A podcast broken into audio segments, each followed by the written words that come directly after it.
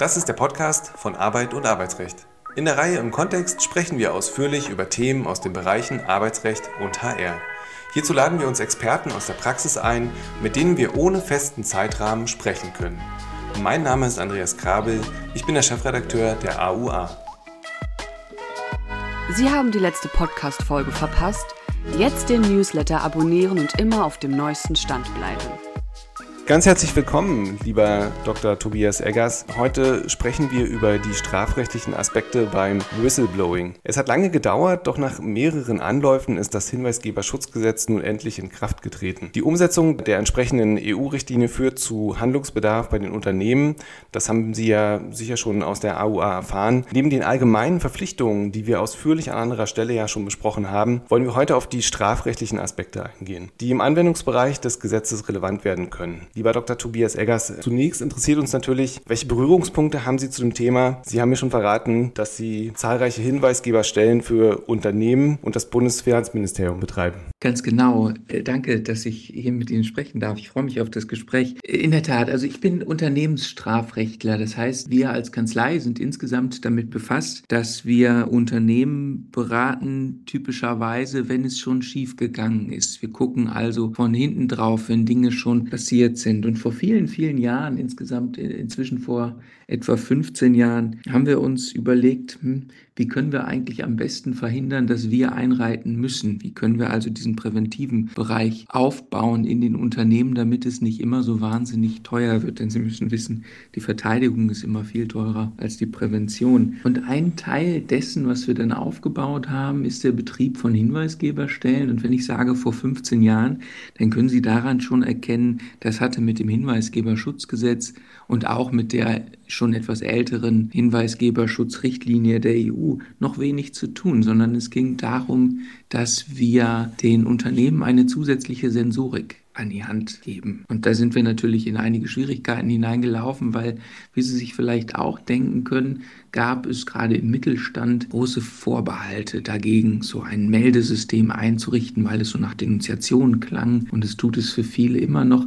Tatsächlich geht es darum, den Unternehmen Steuerungsfähigkeit zu geben. Dadurch, dass sie möglichst frühzeitig an Informationen zu potenziellen Verstößen kommen und auf sie reagieren können, vor den Zug kommen können. So nenne ich das gerne, bevor sich ein Hinweisgeber bemüßigt fühlt, nach außen zu geben. Es ist also eine strafrechtliche Perspektive, die mich da reinbringt und äh, gar nicht so sehr die, die vermutlich alle anderen, mit denen Sie sprechen, einnehmen, nämlich die des Gesetzes, wo es nur um den Schutz des Hinweisgebers geht. Mir geht es um den Schutz des Hinweisgebers auch im Rahmen des Gesetzes, aber eben auch um den Schutz des Unternehmens. Und genau das ist so wahnsinnig spannend. Sie hatten es schon erwähnt, Sie sind Strafrechtler, genauer gesagt natürlich Wirtschaftsstrafrechtler. Darüber hinaus sind Sie Vorstandsvorsitzender des Expertenrats Mittelstandscompliance. Was hat es mit diesem Projekt auf sich? Das ist ein ganz spannendes Projekt, das deutlich über das Hinweisgeberschutzsystem und das Gesetz hinausgeht, es aber beinhaltet. Es geht aber kurz gesagt darum, dass wir einen gemeinnützigen Verein gegründet haben,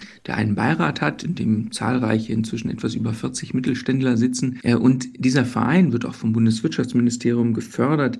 Das ist ein Vorzeigeprojekt und ähm, Universitäten sind beteiligt, Wissenschaft, IHKs, viele Unternehmen, verschiedene Professionen. Und es geht darum, den Unternehmen Fingerzeige dafür zu geben, wann ihr Compliance-System, also auch Hinweisgebersysteme, angemessen genug sind. Denn Sie können sich vorstellen, dass die Perspektive von hinten eines Verfolgers, eines Staatsanwalts, einer Ermittlungsbehörde immer die ist, oh, es ist doch etwas schiefgegangen, also können eure Compliance-Maßnahmen nicht ausreichend gewesen sein. Und diese Ex Postperspektive, dieser Rückschaufehler, der da auf Ermittlerseite ähm, entsteht, der ist in der Verteidigung immer so schwer auszuräumen, weil es so naheliegend klingt. Ihr habt nicht genug gemacht, sonst wäre ja etwas passiert. Euer Hinweisgebersystem war nicht gut genug, sonst hättet ihr das ja mitbekommen. Und das Unternehmen muss das von vorne betrachten. Also muss, bevor etwas passiert, beurteilen, wann mache ich eigentlich genug? Und es galt lange in der Compliance-Diskussion, dass man keine einheitliche Lösung dafür finden kann, noch nicht mal mehr genaue Kategorien, weil jedes Unternehmen doch sehr unterschiedlich sei. Und wir haben dazu eine wissenschaftliche Lösung gefunden, die wir jetzt gerade ausarbeiten. Das ist ein sehr spannendes Projekt, deswegen ist das Wirtschaftsministerium da auch so hinterher. Und wenn Sie die Prävention ansprechen, dann gibt es ja ähm, seit kurzem mannigfaltig ähm, gesetzliche Regelungen, unter anderem halt auch das Hinweisgeberschutzgesetz. Da interessiert mich aber die Frage, seit wann und in welcher Form ist ganz allgemein das Whistleblowing in Deutschland einerseits gesetzlich möglicherweise geregelt, aber halt auch interessant im Rahmen der Compliance für die Unternehmen gewesen? Also im Rahmen der Compliance-Systeme, die ein Unternehmen hat oder auch nicht hat, äh, ob sie so bezeichnet oder nicht, dann ist ja eigentlich egal. War das schon seit, ähm, jedenfalls seit ich das mache, seit 15 Jahren immer wieder ein Kernbestandteil eines guten Compliance-Systems, allerdings nur im Verständnis der mit Compliance befassten. Es gab keine gesetzliche allgemeingültige Regelung. Natürlich gab es partikular einige Regelungen, so im Finanzbereich zum Beispiel bei Geldwäsche. Und es gab einige andere Meldesysteme noch. Aber dieses Umfassende, das das Hinweisgeberschutzgesetz nun regelt oder auch schon die EU-Richtlinie, die galt ja seit 2021 äh, eigentlich schon, seit die umgesetzt werden musste, unmittelbar für einige Unternehmen, also gerade öffentlich-rechtlich beherrschte Unternehmen. Und das Hinweisgeberschutzgesetz, das den Anwendungsbereich noch ein bisschen erweitert, nicht nur Meldungen gegen Verstöße gegen EU-Rechts und so aufnimmt, sondern auch andere Dinge, ähm, adressiert Unternehmen ab 50 Mitarbeiter. Die allerdings müssen nach dem Gesetz bisher noch gar nicht mit ihrem Hinweisgebersystem auf der Straße sein, sondern da gilt eine Umsetzungsfrist, ähm, die beim, am 17. Dezember diesen Jahres greift. Unternehmen, die allerdings 250 Mitarbeiter und mehr haben, die müssen das schon seit dem 3.7. diesen Jahres haben. Also es ist höchste Zeit, sich darum zu kümmern. Es brennt, ja, es brennt. Es ist gar nicht so trivial. Wissen Sie, so ein Hinweisgebersystem haben Sie eigentlich schnell eingerichtet. Sie müssen sich entscheiden, ob Sie ein elektronisches System mit Frontend und Backend haben wollen oder nicht. Sie müssen ein paar Grundeinstellungen treffen. Lassen Sie anonyme Meldungen zu. Welche Regelungen hängen Sie dahinter? Das kann man mit einem guten Berater, weil wir das ja nun alle, wir müssen das Rad ja nicht neu erfinden. Also, ähm, wenn ich 100 Systeme schon mal gemacht habe, dann weiß ich, wie das geht. Das ist ein, ein anderer ähm, Erkenntniszugang, als den ein Unternehmen hat, wenn es das zum ersten Mal einrichtet. Das dauert nicht lang. Aber was aufwendig ist, ist es, die Menschen daran zu gewöhnen die kommunikativen Aspekte, die über Richtlinien hinausgehen, die mal in der Schulung bestehen, die die Leute daran gewöhnen, dass es hier nicht um Denunziantentum geht. Und da kann man sich nicht nur ein paar Tage Zeit nehmen. Wenn Sie also jetzt erst anfangen, sich zu überlegen, was für ein System Sie eigentlich haben wollen, dann schaffen Sie das als kleines Unternehmen bis Dezember zwar noch, aber es ist doch höchste Eisenbahn. Und da Sie gerade das, ich würde sagen, Grundproblem vieler Leute ansprechen, nämlich, dass ähm, dem Hinweisgeber immer so ein bisschen ein negatives äh, Image anhaftet, lassen Sie uns einmal kurz definieren. Was verstehen Sie unter einem Hinweisgeber? Worüber sprechen wir heute? Oh, das ist eine sehr spannende Frage, weil sie nicht völlig eindeutig für jedes Unternehmen beantwortbar ist. Wenn man nur auf das Gesetz schaut, dann ist es recht einfach. Das ähm, Gesetz hat einen sachlichen und einen persönlichen Anwendungsbereich. Im persönlichen Anwendungsbereich der Hinweisgeber, das ist jemand, der im Zusammenhang mit seiner beruflichen Tätigkeit oder im Vorfeld dazu Informationen über Verstöße erlangt. Also der Kern hier ist, es muss jemand sein, der im beruflichen Kontext mit dem Unternehmen, das das Hinweisgebersystem einrichtet, zu tun hat. Und was kann der jetzt melden? Um welche Verstöße geht es? Ähm, und da gibt, macht das Gesetz einige Vorgaben. Es geht vornehmlich um schwerwiegende Verstöße. Es geht nämlich um Straftaten. Es geht um Bußgeldtatbestände, aber nicht alle, sondern es geht um Bußgeldtatbestände, die, ähm, die in Bezug nehmen ähm, den Schutz von Leib und, äh, und Leben, also bestimmte Schutzgüter, nicht alle Bußgeldtatbestände. Deswegen sind klassische MeToo-Meldungen nicht zwangsläufig welche, die unter das Hinweisgeberschutzgesetz fallen. Und dann gibt es noch einige äh, Bundes- und Landesverordnungen, ähm, auf die ich hier vielleicht gar nicht extra eingehen muss. Das ist eine relativ lange Liste. Auch Verstöße dagegen, wenn man die erkennt, die kann man melden. Aber es ist eben abschließend. Und warum ich gesagt habe, das ist interessant, es gibt durchaus Unternehmen, die sagen, jeder Rechtsverstoß kann hier über mein System gemeldet werden. Und wenn das so ist, und dann meldet ein Hinweisgeber einen Rechtsverstoß, der gar nicht unter diesen Anwendungsbereich des Gesetzes fällt, aber in den Anwendungsbereich dessen, was das Unternehmen erlaubt, weil das Unternehmen eine gute Unternehmenskultur hat und jeden Verstoß aufdecken möchte, dann kann es sein, dass dieser Hinweisgeber gar nicht dem Schutz des Gesetzes unterfällt. Da muss man bei der Grundeinstellung, was man dem Hinweisgeber kommuniziert, was darfst du melden, muss man schon aufpassen und schauen, dass man da Schutzmechanismen hinterlegt, wenn man über das Gesetz hinausgeht. Das ist ähm, eigentlich ein ganz rechtlich interessanter Part, der mir viel Spaß macht, den meisten Unternehmen aber ehrlicherweise nicht. Daneben ist natürlich auch ein wahnsinnig spannender Part die Frage, wie kann der Hinweisgeber melden. Da gibt es ja die berühmte Unterscheidung zwischen den internen und den externen Meldestellen. Was sieht hier einerseits der Gesetzgeber vor? Und dann finde ich ganz spannend, welche Variante ist aus Ihrer Sicht vorzugswürdig und natürlich warum. Das ist eine Frage, bei der ich weiß natürlich, dass über die viel diskutiert wurde. Der Gesetzgeber hat zwei Varianten, nämlich eine interne Meldung und eine externe Meldung ermöglicht, wobei die interne Meldung etwas anderes ist, als man vielleicht denken könnte, wenn man das erste Mal drauf guckt. Wenn Sie einen Ombudsmann beauftragen, dann ist es auch niemand, der bei Ihnen im Unternehmen arbeitet. Trotzdem betreibt er die interne Meldestelle des Unternehmens. Ich melde mich also dort und ich gebe eine Meldung über den internen Kanal ab. Das ist auch der Kanal, der vorzugswürdig ist für äh, aus Sicht eines Unternehmens, der, äh, der der Kanal ist, über den nach der Wunschvorstellung eines Unternehmens ein Hinweisgeber die Meldung abgeben sollte. Die externe Meldestelle ist eine, die öffentlich-rechtlich eingerichtet ist. Und jetzt bin ich ja Strafrechtler. Sobald eine Meldung bei einer öffentlichen Behörde ist, dann kann diese Behörde und muss sogar dieser Meldung, wenn sie Substanz hat, nachgehen und muss anfangen zu ermitteln. Und das ist zwar nicht ganz das gleiche, aber doch sehr ähnlich zu einer Meldung an die Staatsanwaltschaft. Wir müssen also unterscheiden die Perspektive des Hinweisgebers er kann beides wählen, er hat ein Wahlrecht zwischen interner und externer Stelle. Und wenn er der internen Stelle nicht vertraut, dann wird er wahrscheinlich zu dieser externen Stelle gehen. Die externe Stelle allerdings aus Sicht des Unternehmens ist fast so etwas, als hätte der Hinweisgeber sich bei der Polizei gemeldet. Etwas, was immer dann eine Rolle spielt, wenn ich mir überlege, richte ich die Stelle einfach nur ein bei einem Mitarbeiter aus der HR-Abteilung im Unternehmen oder sowas und bei dem laufen die Hinweise auf oder beim internen Datenschutzbeauftragten oder so etwas. Das kann man machen, das lässt das Gesetz zu, weil das Gesetz nur den Hinweisgeber schützen möchte und nicht das Unternehmen.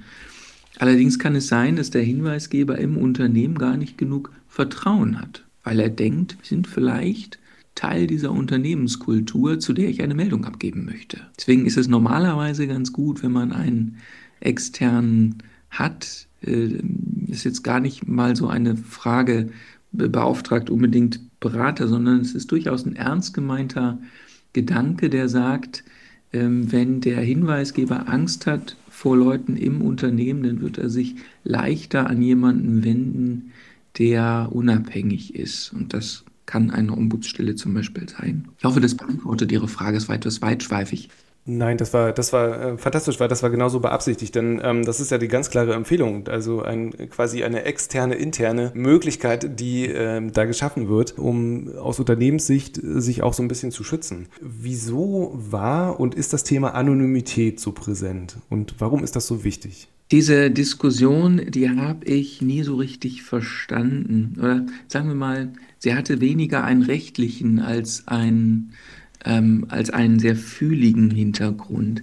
Die anonyme Meldung ist natürlich, die macht es natürlich einfacher, dass sich Denunzianten melden, weil man sich hinter dieser Anonymität auch verstecken kann und man kann Leute mit Schmutz bewerfen.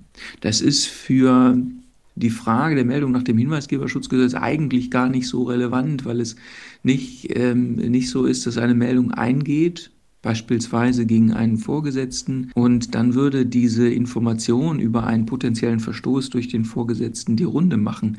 Nein, nein, das Gesetz sieht Vertraulichkeit vor und dieses Vertraulichkeitsgebot ist sogar Bußgeld bewährt. Die Sorge war trotzdem da, wer sich anonym meldet, der hat etwas zu verbergen und deswegen kann es aus Unternehmenssicht ähm, auch so sein, dass man sich um diese Meldung gar nicht kümmern muss. Das ist allerdings nur ein fühliges Argument. Hinzu kommt natürlich, dass es bei anonymen Meldungen historisch bedingt schwieriger ist, Nachfragen zu stellen. Wenn man nicht sagt, wer man ist, dann fällt es schwerer einzuordnen, ob an diesen Hinweisen etwas dran ist.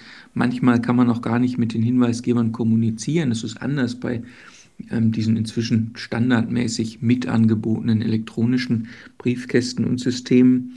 Und tatsächlich ist es so, dass sie dass die Frage, die im Gesetz geregelt wurde und unterschiedlich mal beantwortet wurde in verschiedenen Entwurfsversionen, ähm, changierte zwischen einer Pflicht, sich um anonyme Meldungen auch zu kümmern. Es hat dann diesen Widerstand aus den beschriebenen Gründen hervorgerufen, ähm, Denunzianten und man kann nicht nachfragen und so weiter, ähm, bis hin zu der Überlegung, anonyme Meldungen könne man ignorieren, weil man sie ja gar nicht richtig überprüfen könne und die, die Glaubhaftigkeit der dahinterstehenden Person nicht überprüfen könne, aber außerhalb des Hinweisgeberschutzgesetzes nach allgemeinen gesetzlichen Regelungen, nach der Pflicht nämlich eines, einer Geschäftsleitung, Hinweisen, wenn sie Substanz haben, nachzugehen und wenn sie Impact auf das Unternehmen haben können, auch nachzugehen und äh, sie auszuermitteln und so etwas. Das ist ein allgemeiner Grundsatz, der sich aus zahlreichen Gesetzen ergibt, den man eigentlich gar nicht hätte regeln müssen. Natürlich, zwar nicht unbedingt aus dem Hinweisgeberschutzgesetz, aber aus ganz vielen anderen gesetzlichen Regelungen ist es so, dass sie eine anonyme Meldung bearbeiten müssen, wenn sie Relevanz hat für dieses Unternehmen. Daran führt gar kein Weg vorbei. Und wenn sie das unterlassen als Vorstand, als Geschäftsführer eines Unternehmens und dann entsteht daraus ein Schaden, dann werden Sie zivilrechtlich, auch wenn das nicht mein Metier ist, haftbar. Sie können aber auch Straftaten dadurch begehen, Straftaten durch unterlassen, weil Sie weggesehen haben. Die Anonymität schließt nicht aus, dass ein Hinweis stichhaltig ist. Und weil das so ist, ist diese Diskussion um die Anonymität eigentlich eine Chimäre. Ja, zumal wir auch eine niedrige Hemmschwelle brauchen. Und ähm, bevor sich jemand bewegt und sagt, ich gehe diesen Schritt, muss schon ziemlich viel passieren. Und aus der Anonymität heraus ist das natürlich einfacher. Woher ist aus, kommt aus Ihrer Sicht die Angst vor den Denunzianten? Also die Erfahrungen zeigen ja ein anderes Bild. Äh, alle Statistiken zeigen ja, dass es zu relativ wenigen Falschmeldungen kommt, dass es eher ein Randbereich ist, vielleicht eher ein theoretisches Problem. Ja, also denken Sie, dass das äh, historisch gewachsen ist, dass wir hier in einer Kultur leben, ähm, wo wir schlechte Erfahrungen gemacht haben und äh, aufgrund dessen vielleicht vorsichtiger mit solchen Dingen umgehen als beispielsweise die USA oder Großbritannien?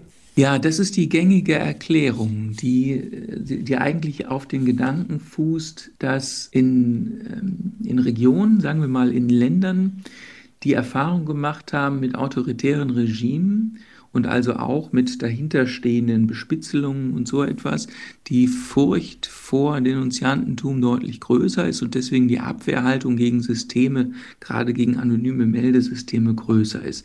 Das finde ich auch plausibel und wie Sie trotzdem richtig sagen, zeigen die Statistiken ein ganz anderes Bild, wobei man auch sagen muss, dass wir doch weit entfernt sind vom amerikanischen Modell oder auch von, also vom Nordamerika, aber auch Südamerika teilweise sogar Großbritannien, in dem Belohnungen möglich sind für, ähm, für Meldungen. Es gibt sehr reiche Hinweisgeber, die eine Meldung abgegeben haben und an die das Unternehmen dann eine Belohnung zahlen musste, die in einem hohen Prozentsatz der Schadensumme liegen kann. Das ist, ähm, ist durchaus ein Sport und das führt dazu, falsche Meldungen abzugeben. Das ist bei uns anders. Bei uns ist es äh, zum einen so, dass es keine Belohnungen gibt, es gibt nur den Schutz. Wenn ich melde, dann werde ich geschützt. Passiv, der Arbeitgeber tut mir nichts, aber auch aktiv, wenn ich gemobbt werde, dann muss der Arbeitgeber eingreifen. Es gibt also kein Belohnungssystem und es gibt einen Fallstrick. Geschützt werde ich nur, wenn ich Meldungen abgebe, von denen ich zumindest glaube, dass sie richtig sind. Und wenn man mir unterstellt, dass ich wissentlich eine falsche Meldung abgegeben habe und ich löse alles Mögliche aus, eine Internal Investigation im Unternehmen, wie gesagt, sehr teuer, vielleicht eine große Aufregung und Reputationsschäden, dann schützt mich das Gesetz nicht. Und das kann Menschen auch noch davon abhalten, denn ob ich weiß, dass meine Meldung richtig ist oder falsch, ist eine innere Tatsache, also eine Tatsache, die man mir glauben kann oder nicht. Hier sehe ich in der Zukunft durchaus noch ein bisschen Probleme und bin dafür ganz dankbar, dass es die Möglichkeit gibt, für Hinweisgeber sich anonym zu melden. Das ist auch übrigens der Regelfall, nicht? Die meisten melden sich erst einmal anonym, dann in, in meiner Praxis besprechen dann ähm, mit mir den Fall und eruieren, ob darin, in dem, was sie gesehen haben, ein Verstoß liegt. Und erst dann, aber dann auch fast immer, sind sie bereit, ihre Identität offen zu legen, weil sie ja wollen, dass sich etwas verändert. Aber das klingt ähm, sehr vernünftig, weil das ist dann quasi der Vorabcheck für diejenigen, be wo bewege ich mich? Bewege ich mich da möglicherweise halt auch in einem strafbaren Bereich? Nach der Meldung ähm, die wir gerade besprochen haben, kommt es ja in der Regel zur internen Ermittlung, zur Investigation. Welche Informationspflichten ergeben sich aus Arbeitgeberseite bei bzw. nach einer solchen internen Ermittlung? Das kann sehr unterschiedlich sein. Das, also ich möchte mal differenzieren. Zum einen gibt es Informationspflichten an den Hinweisgeber nicht? und vielleicht sogar an betroffene Personen, Menschen also, die in der Meldung benannt sind. Das ist etwas, das das Hinweisgeberschutz regelt. Sie haben binnen sieben Tagen dem Hinweisgeber zu bestätigen, dass, ähm, dass seine Meldung eingegangen ist. Das ist auch vernünftig und nach drei Monaten müssen Sie ihm eine Auskunft geben über die durchgeführten Folgemaßnahmen. Diese Folgemaßnahmen, wenn Sie die durchführen, das müssen nicht immer Internal Investigations sein. In der Regel, also das, was man mit ähm, mit möglicherweise einer Horde von Anwälten beschreibt, die in das Unternehmen einfallen und dann ähm, äh, E-Mail-Server screenen und Leute interviewen und so etwas. Das kommt bei der Anzahl der Hinweise, die eingehen, doch eher selten vor, wobei es häufiger vorkommen wird in Zukunft, schlicht weil sich die Anzahl, die absolute Anzahl von Meldungen erhöhen wird. Bei den betroffenen Personen, also den Personen, die Gegenstand einer Meldung sind, ist es auch so, dass es für die eine Informationspflicht gibt. Auch die müssen informiert werden, zum Beispiel davon, dass ein Hinweis gegen sie vorliegt. Allerdings können sich vorstellen, dass man auf diese Weise die Ermittlungen, die man durchführen möchte, torpedieren könnte. Deswegen haben Sie die Möglichkeit, das erst einmal zurückzustellen und erst die betroffenen Personen anzusprechen, wenn es im Rahmen der Ermittlungsstrategie sinnvoll ist, es zu tun. Das kann man tun, aber man darf nicht vergessen, sie zu informieren, wenn man mit seinen eigenen Ermittlungen durch ist. Das Prinzip, das dahinter steht, ist, sorgt oft für Verwunderung, wenn ich irgendwo Vorträge halte. Ähm, ähm, das Prinzip, das dahinter steht, ist, dass das Audiator et altera pars, man muss dem Betroffenen die Möglichkeit geben, sich zu einem gegen ihn gerichteten Vorwurf auch zu äußern. Und zwar selbst dann, wenn man ihn ad acta gelegt hat. Es kann ja sein, dass, ähm, dass man noch etwas klarstellen muss, weil man ähm, das Recht haben muss, jeden Schmutz von der eigentlich weißen Weste zu löschen und auch, um nachvollziehen zu können, ob die Löschfristen, die es datenschutzrechtlich gibt, eingehalten werden. Wenn ich weiß, gegen mich wurde ein Hinweis ähm, abgegeben und ich wurde beschuldigt, dann kann ich auch überprüfen, ob ein paar Jahre später dieser Hinweis wieder gelöscht ist. Dass er also auch nicht irgendwo in meinen für mich beförderungsrelevanten Akten auftaucht und so etwas das äh, stößt manchmal ein bisschen sauer auf bei Unternehmen, weil die sagen, ah, wir wollen den Wirbel doch klein halten. Jetzt gab es diesen Hinweis, da war auch nichts dran, das konnten wir relativ früh feststellen. Und eigentlich würden wir es dabei gerne schließen. Und das finde ich vernünftig. Allerdings ist es nicht richtig. Audiato et altera pars. Und weil die Rechte von den Betroffenen, von insofern ja erstmal aus Hinweisgebersicht Dritten, so wichtig sind, stellt sich wiederum die Frage, wie ist so eine interne Ermittlung aufgebaut? Also welchen zwingenden, strengen Regeln folgt diese? Welche sind einzuhalten? Ja, auch eine sehr wichtige Frage, auf die Unternehmen oft schlecht vorbereitet sind. Lassen Sie mich zum Vorpunkt noch eins ergänzen, weil Sie nach den Meldepflichten gefragt haben. Woran man dabei ja auch denken kann, sind Meldepflichten an Behörden. Das haben Sie jetzt wahrscheinlich nicht gemeint, aber der Vollständigkeit halber ähm, muss man das natürlich, wenn ein Hinweis eingeht, auch beachten. Es kann sein, dass ein Hinweis so substanziert ist, dass ich steuerlich irgendwas erklären muss. Oder es kann sein, dass ich eine Geldwäsche-Verdachtsanzeige abgeben muss oder dass ich irgendeine Meldung an die Bezirksregierung wegen irgendwelcher Sicherheitsverstöße oder sowas leisten muss. Das sind Dinge, an die man in der Situation der Aufregung manchmal nicht schnell genug denkt. Für einige Unternehmen kommen auch ähm, Ad-Hoc-Meldungen, wertpapierrechtlich und sowas in Betracht. Die darf man nicht vergessen. Und wenn man sich gut vorbereitet auf diese Folgemaßnahmen, dann muss das dazugehören. Die Folgemaßnahmen mit der Internal Investigation, wie gesagt, nicht die einzige, die lässt sich ganz gut vorbereiten. Sie muss es aber auch. Sie können habe ich mal so taxiert, ungefähr 50 Prozent der Kosten einer Internal Investigation sparen, wenn Sie sich auf sie vorbereitet haben.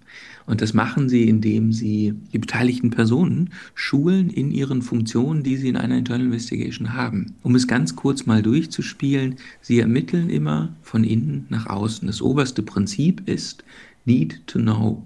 Ich habe einen Hinweis. Mit dieser Information über den Hinweis darf ich nicht im Unternehmen rumlaufen. Ich darf also nicht einfach zur IT-Abteilung gehen und sagen, hier ist ein Hinweis. Folgendes ist der Hintergrund. Bitte sichere mir die Daten.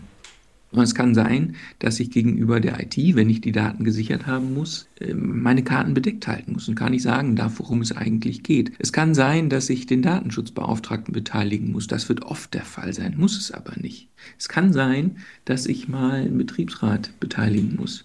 In vielen Fällen allerdings nicht und dann darf ich es auch gar nicht. Also Need to Know ist ein wichtiger Grundsatz und um dem gerecht zu werden, ermittle ich erstmal, wie gesagt, von innen nach außen. Also ich mache erstmal die Ermittlungsmaßnahmen, die ich treffen kann, ohne jemanden zu beteiligen. Hintergrundrecherchen, vielleicht irgendwelche Datenbankabfragen, ähm, Dinge, die vielleicht noch keiner mitbekommt deren Grund ich allerdings dokumentieren muss, denn ich verarbeite ja personenbezogene Daten. Und dann gehe ich den nächsten Schritt, die nächste Öffnungsstufe, öffne das Ganze ein bisschen und typischerweise würde ich in den meisten Fällen wohl noch nicht den Beschuldigten befragen, sondern erst einmal Zeugen. Ähm, und auch die würde ich darauf verpflichten, dass sie die Informationen geheim halten. Die würde ich auch eine entsprechende Verpflichtung unterschreiben lassen. Und dann würde ich die befragen. Und in, in einer Befragung, Befragung hat ja immer zwei Kommunikationsrichtungen. Ich bekomme Antworten, aber dadurch, dass ich Fragen stelle, gebe ich auch Informationen preis. Das muss ich klug machen. Das kann man nicht automatisch einfach so. Auch darauf kann man sich vorbereiten.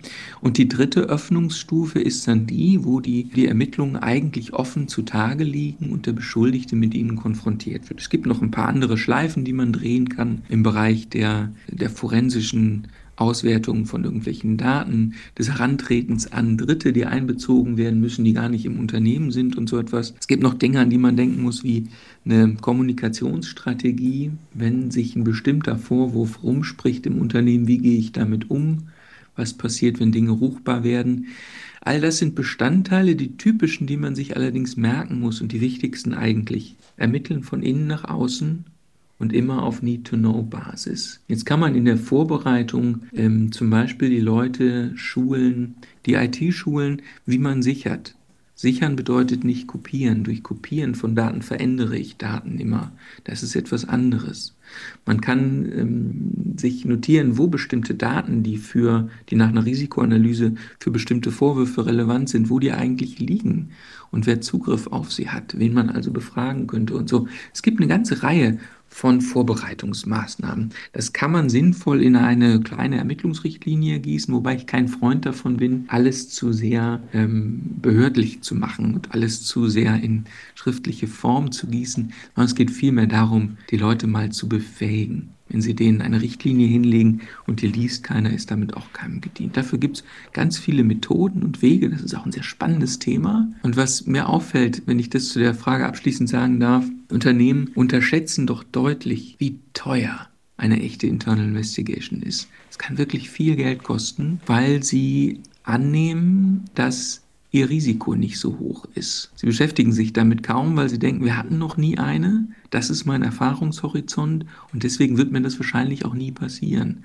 dann macht man sich auch keine Gedanken darum, dass man Hunderte von Tausenden von Euro sparen kann, nur indem man sich vorbereitet für, für sagen wir mal 5000 Euro. Ich möchte jetzt gerne noch auf einen weiteren Akteur ähm, an dieser Stelle eingehen. Vielleicht der wichtige oder einer der wichtigen, vermutlich aber der populärste Akteur, die Staatsanwaltschaft. Wann schaltet man diese ein? Und die spannende Frage aus meiner Sicht, gibt es da einen Spielraum? Denn das Ergebnis der internen ähm, Ermittlungen kann ja auch nicht immer eindeutig sein. Inwiefern bin ich verpflichtet als Unternehmen bei sehr grenzwertigen äh, Vorfällen mich an die Behörden zu wenden? Das ist eine sehr gute Frage, die auch häufig kommt. Es ist so, dass Sie gegenüber der Staatsanwaltschaft nahezu keine Anzeigepflicht haben. Es gibt nur ganz wenige Delikte, ähm, Anzeige von geplanten ähm, Terrortaten und solche Dinge, nur ganz wenige, die man wirklich anzeigen muss, wenn man sie aufgedeckt hat. Und das betrifft den großen Fall der Wirtschaftskriminalität, also das meiste, um das es geht bei diesen Hinweisgeberfällen, ähm, trifft das nicht. Jetzt kann es äh, allerdings sein, dass sie, dass sie andere Behörden involvieren müssen oder dass es sinnvoll sein kann, eine Behörde zu involvieren. Müssen das trifft ähm, die eben schon angesprochenen Fälle, nämlich die Steuerbehörden oder die FIU, die Financial Intelligence Unit für, für Geldwäsche-Dinge oder vielleicht auch die Bezirksregierung. Das ist Bußgeld bewährt, wenn sie es nicht tun, unter Umständen sogar strafbar. Das betrifft aber auch wieder nur einen kleinen Fall. Wenn Sie den typischen Betrugsfall haben, müssen Sie niemanden informieren, sondern Ihre, Ihr Kompass ist die Frage, was schadet es mir, wenn ich diese Meldung an die Behörde gebe, denn wenn die Behörde anfängt zu ermitteln, dann wird das Ganze publik. Sie haben ein, ein Reputationsrisiko, das sie eindenken müssen. Auf der anderen Seite, wenn sie Opfer geworden sind einer Betrugsstraftat, kann es auch sein, dass sie an Ermittlungsgrenzen stoßen, die nur die Staatsanwaltschaft aufbrechen kann, weil sie zum Beispiel beim Betroffenen zu Hause durchsuchen kann oder so. Das können sie als Unternehmen gar nicht. Und es kann sein, dass sie verpflichtet sind, Schadensersatz oder so etwas geltend zu machen. In diesen Fällen kann es sinnvoll sein, die Staatsanwaltschaft zu involvieren. Sie müssen es aber nicht.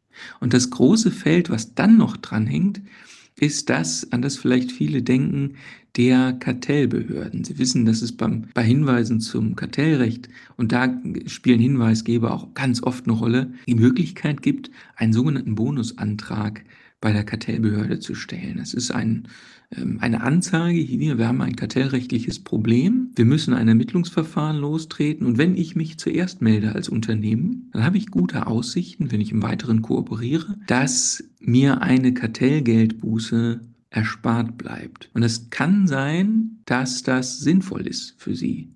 Aber so einfach ist das nicht. Sie müssen es nicht tun. Und wenn Sie einen Fall haben, bei dem die Kartellbuße, äh, die Ordnungswidrigkeit möglicherweise nächste Woche verjährt, dann überlegen Sie sich auch, ob Sie mit so einer Meldung an das Bundeskartellamt gehen oder nicht. Da spielen viele Faktoren eine Rolle. Ich hoffe, das war jetzt als als Durchritt über die Meldepflichten nicht zu ähm, anekdotisch, aber ich glaube, das trifft, das bildet ganz gut das fast vollständige Bild ab. Wunderbar, vielen Dank. Ähm, was natürlich, oder ich stelle mir gerade einen Fall vor, in dem der Arbeitgeber, das Unternehmen doch ein Interesse haben könnte, eine Behörde einzuschalten. Da will ich wieder zurückgehen auf die Falschmeldungen. Also wie wehrt man diese präventiv ab? Ist vielleicht so ein Teil der Frage. Aber wie reagiert man im Nachgang hierauf? Ähm, da schließt sich nämlich mir die Frage an, welche strafrechtlichen Risiken bestehen denn für den Hinweisgeber? Also möglicherweise habe ich als Unternehmen dann Interesse, ähm, diesem Verhalten nochmal nachzugehen und mich dann doch an die Behörden zu wenden, um diesen diesemjenigen, der eine Falschmeldung ähm, ins System gegeben hat, in irgendeiner Form zu verfolgen.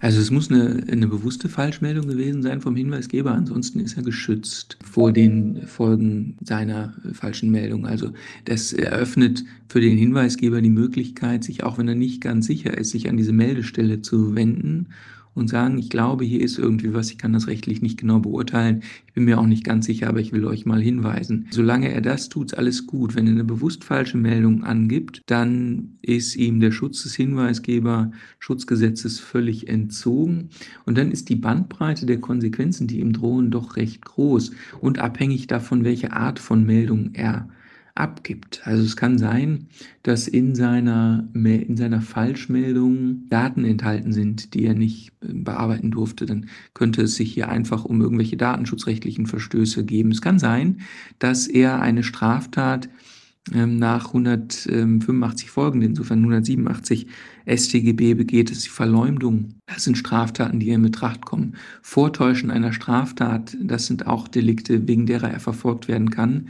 Und es ist so, dass es bei vielen dieser Delikten einen Verfolgungszwang gibt. Nicht bei allen, bei einigen, wie bei diesen, bei, bei der Verleumdung zum Beispiel, ist ein Strafantrag normalerweise erforderlich, ist ein Antragsdelikt. Und es wird nur verfolgt, wenn man auch einen Strafantrag stellt. Und da beißt sich das ein bisschen. Wenn Sie jetzt als Unternehmen Opfer einer Falschmeldung geworden sind und Sie haben viel Geld für Folgemaßnahmen ausgegeben oder sich zumindest sehr darüber geärgert, es hat Reputationsschäden gegeben, dann können Sie diesen Fall zur Staatsanwaltschaft geben. Und dann kann die Staatsanwaltschaft darin ermitteln und dann findet sie vielleicht eine falsche Verdächtigung, das Vortäuschen einer Straftat oder eine Verleumdung oder vielleicht nebenstrafrechtliche, zum Beispiel datenschutzrechtliche Verstöße. Und die werden dann verfolgt. Was man bei dieser Anzeige allerdings häufiger mal vergisst, ist, den expliziten Strafantrag zu stellen von den Strafantragsberechtigten. Das könnten auch neben dem Unternehmen die Betroffenen in der Meldung sein. Auch die können eine Strafanzeige und einen Strafantrag stellen. Das droht dem Hinweisgeber straf- und bußgeldrechtlich.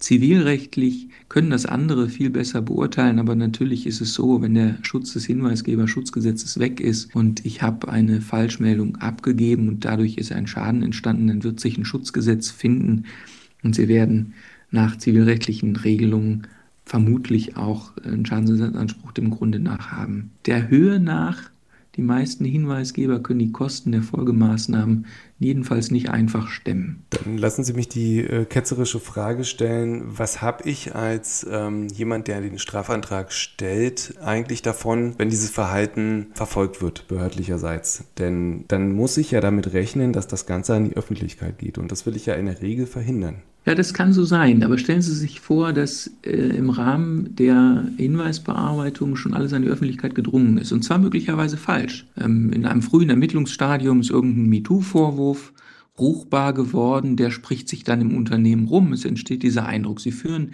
eine Ermittlung durch, Sie klären auf, diesen Vorwurf gab es gar nicht. Jetzt fehlt Ihnen aber jedes Forum, das klarzustellen. Dadurch, dass Sie dann eine Strafanzeige stellen oder der von, der, von dem Hinweis Betroffene, kann eine, ähm, kann eine Restitution erfolgen oder zumindest eine Genugtuung. Es hat ähm, zum einen einen Vergeltungsansatz, den der, das Opfer einer Straftat immer hat. Das ist ja einer der Strafzwecke, ähm, den es so gibt. Äh, dann hat es hoffentlich eine generalpräventive Wirkung, also eine Abschreckungswirkung für andere. Wenn jetzt ähm, in einer Unternehmenskultur ist, es müssen ja nicht immer Mitarbeiter des Unternehmens sein, es können auch ehemalige sein, es können beim Lieferkettengesetz zum Beispiel auch ganz externe sein, die gerne zündeln. Und wenn die jetzt Meldungen abgeben, Falschmeldungen vielleicht, und sie sehen, dass es keine Konsequenzen gibt, dann wird das Zündeln irgendwann vielleicht zum Sport. Vielleicht auch nicht, aber die Gefahr mag bestehen. Und das kann ein Grund dafür sein, das Ganze zur Staatsanwaltschaft zu geben. Aber es ist in der Tat, wie Sie völlig richtig sagen, ja eine Abwägung zwischen dem Interesse, das ich habe an Vergeltung und Generalprävention Risiken, die ich allerdings für mich bewerten muss, und der Gefahr, dass hier noch etwas öffentlich wird, was noch nicht öffentlich geworden ist und was ich verhindern möchte. Das muss man auch eng mit der Kommunikationsabteilung oder denen, die für die Außenkommunikation im Unternehmen verantwortlich sein sollen, besprechen sollte. Und bevor wir zum Schluss noch zu den äh, Bußgeldrisiken kommen, interessiert mich die umgedrehte Perspektive. Welche strafrechtlichen Risiken sehen Sie auf Arbeitgeberseite während ähm, dieses ganzen Prozesses? Also vielleicht stellen wir auch noch mal ganz kurz klar, dass es in Deutschland ein, ein Wirtschafts- oder ein Unternehmensstrafrecht in diesem Sinne, anders als in anderen Ländern ja nicht gibt. Das heißt, es sind immer einzelne Personen, die dann betroffen wären von behördlichen Ermittlungen. Das ist grundsätzlich richtig. Es gibt kein Unternehmensstrafrecht, ähm, weil das Strafrecht immer mit dem Schuldprinzip verbunden wird und man sagt, Unternehmen können keine Schuld haben, weil das, die Schuld in ähm, äh, in der Menschenwürde ruht und so. Aber für die Unternehmen ganz praktisch ist diese Unterscheidung gar nicht so relevant, weil Unternehmen zwar nicht straf, aber doch bußgeldrechtlich verfolgt werden können. Wenn jetzt ein jemand aus, sagen wir mal, der Management-Ebene eine Straftat begeht und ähm, jemand drüber hat eine Aufsichtspflichtverletzung begangen, dann ist diese Aufsichtspflichtverletzung eine Ordnungswidrigkeit, die im schlimmsten Fall auch mit Millionen bestraft werden kann. Und die kann wenn eine Aufsichtspflicht verletzt wurde, auch zu einer Unternehmensgeldbuße führen. Also ist das durchaus etwas, das man nicht mit dem Argument beiseite schieben kann, dass es in Deutschland kein Unternehmensstrafrecht gibt, also immer nur irgendwelche einzelnen Leute betroffen sind. Strafrechtlich haben Sie natürlich recht, aber bußgeldrechtlich kann das doch sehr teuer werden. Vor allen Dingen auch wegen der Vermögensabschöpfung, die damit verbunden ist. Das hat man bei Mindestlohnverstößen, die oft ganz klein sind und die sich über die Jahre kumulieren. Oft dann ist man überrascht, dass man Millionen zahlen muss, obwohl man jeden Monat nur 50 Euro zu wenig gezahlt hat oder sowas. Das sind Konsequenzen, an die man denken muss. Wenn wir jetzt den Fokus ein bisschen enger schieben, ähm, zunächst, dann gibt es nach dem Hinweisgeberschutzgesetz Bußgeldtatbestände. Gar nicht so viele. Und die sind auch für sich genommen noch gar nicht so teuer. Ähm, sie haben einen Bußgeldtatbestand etwa, wenn Sie ähm, keine interne Meldestelle einrichten oder wenn Sie den Hinweisgeber nicht ausreichend schützen und die anderen betroffenen Personen nicht ausreichend schützen, dann gibt es ähm, Bußgelder. Und wenn sie gegen die Vertraulichkeitspflicht verstoßen. Also das, was ich vorhin mit Need to Know, behalte die Informationen so, so nah wie möglich an der eigenen Brust bezeichnet habe, das ist, ähm, ist schon die teuerste Ordnungswidrigkeit darin. Die kann bebußt werden mit bis zu 50.000 Euro pro Verstoß. Und das ist schlimm genug und teuer genug. Aber die die, die Schwierigkeiten entstehen für Unternehmen eigentlich immer dann, wenn sie Folgemaßnahmen falsch durchführen. Wenn sie eine ähm, interne Untersuchung zumal selbst durchführen, ohne dass sie rechtlich begleitet ist von außen, dann gibt es ganz viele Fallstricke. Viele sind im Datenschutzstrafrecht. Es gibt aber auch Nötigungsdelikte, an die man nicht denkt. Es gibt ganz viel, was man da an Delikten auslösen kann. Es gibt unterlassene Meldungen, weil man sie einfach übersieht an externe Behörden, zu denen man verpflichtet ist. Oder es kann sein, dass es jetzt eine neue Mode, Compliance-Klauseln in Verträgen mit, äh, mit Kunden gibt, wo die Kunden vielleicht Verpflichtungen aus dem Lieferkettengesetz weitergeben. Und dann steht da sowas drin wie, wenn ihr einen bestimmten Verstoß feststellt, müsst ihr uns informieren. Und wenn ihr das nicht tut, dann zahlt ihr eine Konventionalstrafe oder so etwas. In solchen Dingen schlummert manchmal auch eine Betrugsstrafbarkeit, an die man einfach nicht denkt. Denn die interne Untersuchung, wenn man sie durchführt, ist normalerweise eine aufgeregte Situation. Nicht ganz so wie eine Durchsuchungssituation, aber sie zieht sich länger und man kann viel falsch machen. Darin schlummern die eigentlichen strafrechtlichen Risiken. Ganz herzlichen Dank für diesen spannenden Ritt durch die Welt des Whistleblowing, des, des Hinweisgeberschutzgesetzes und Betrachtung aus strafrechtlicher Sicht. Als Abschlussfrage bleibt mir eigentlich nur noch zu fragen, haben wir irgendwas vergessen? Denn wir sind ja geübt, hier in der Redaktion den arbeitsrechtlichen Blick auf die Dinge zu werfen. Gibt es noch etwas, wo Sie sagen, das ist so wichtig, das muss ich noch mitgeben? Wahrscheinlich, aber nichts, was mir jetzt gerade einfällt. Es ist ein Gesetz, mit dem man umzugehen lernen muss, aber es ist doch sehr einfach. Was mir auffällt, ist, dass viel Aufregung in die Luft geblasen wird. So als sei das alles schwierig. Dann wird man als Unternehmen beworfen mit ganz vielen neuen Pflichten, aber offen gestanden sind die in meiner Erfahrung, wenn man sie mit Bedacht und Überlegtheit angeht, sehr einfach sehr günstig umzusetzen. Günstig ist vielleicht noch mal so ein Stichwort zum Thema Kostenhumor. Sie wissen, dass der Gesetzgeber, bevor er ein Gesetz erlässt, immer festlegen muss, was er glaubt, was das Ganze für einen Umsetzungsaufwand hat in den Unternehmen. Und da geht davon aus, äh, in dem Fall Hinweisgeberschutzgesetz, dass das die Unternehmen in Deutschland 90.000 seien betroffen.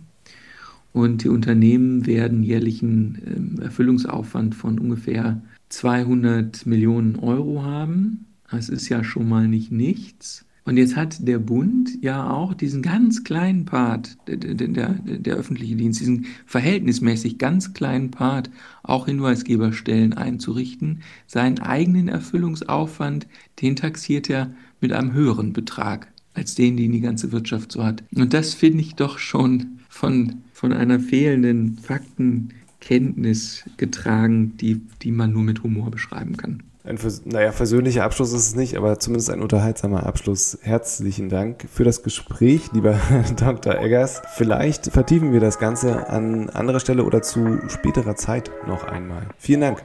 Gerne, Ihnen alles Gute. Tschüss. Bleiben Sie auch während der Autofahrt informiert. Podcast einschalten und trotzdem die Augen auf die Straße gerichtet. AUA Podcast auf Spotify und Apple Podcasts abonnieren.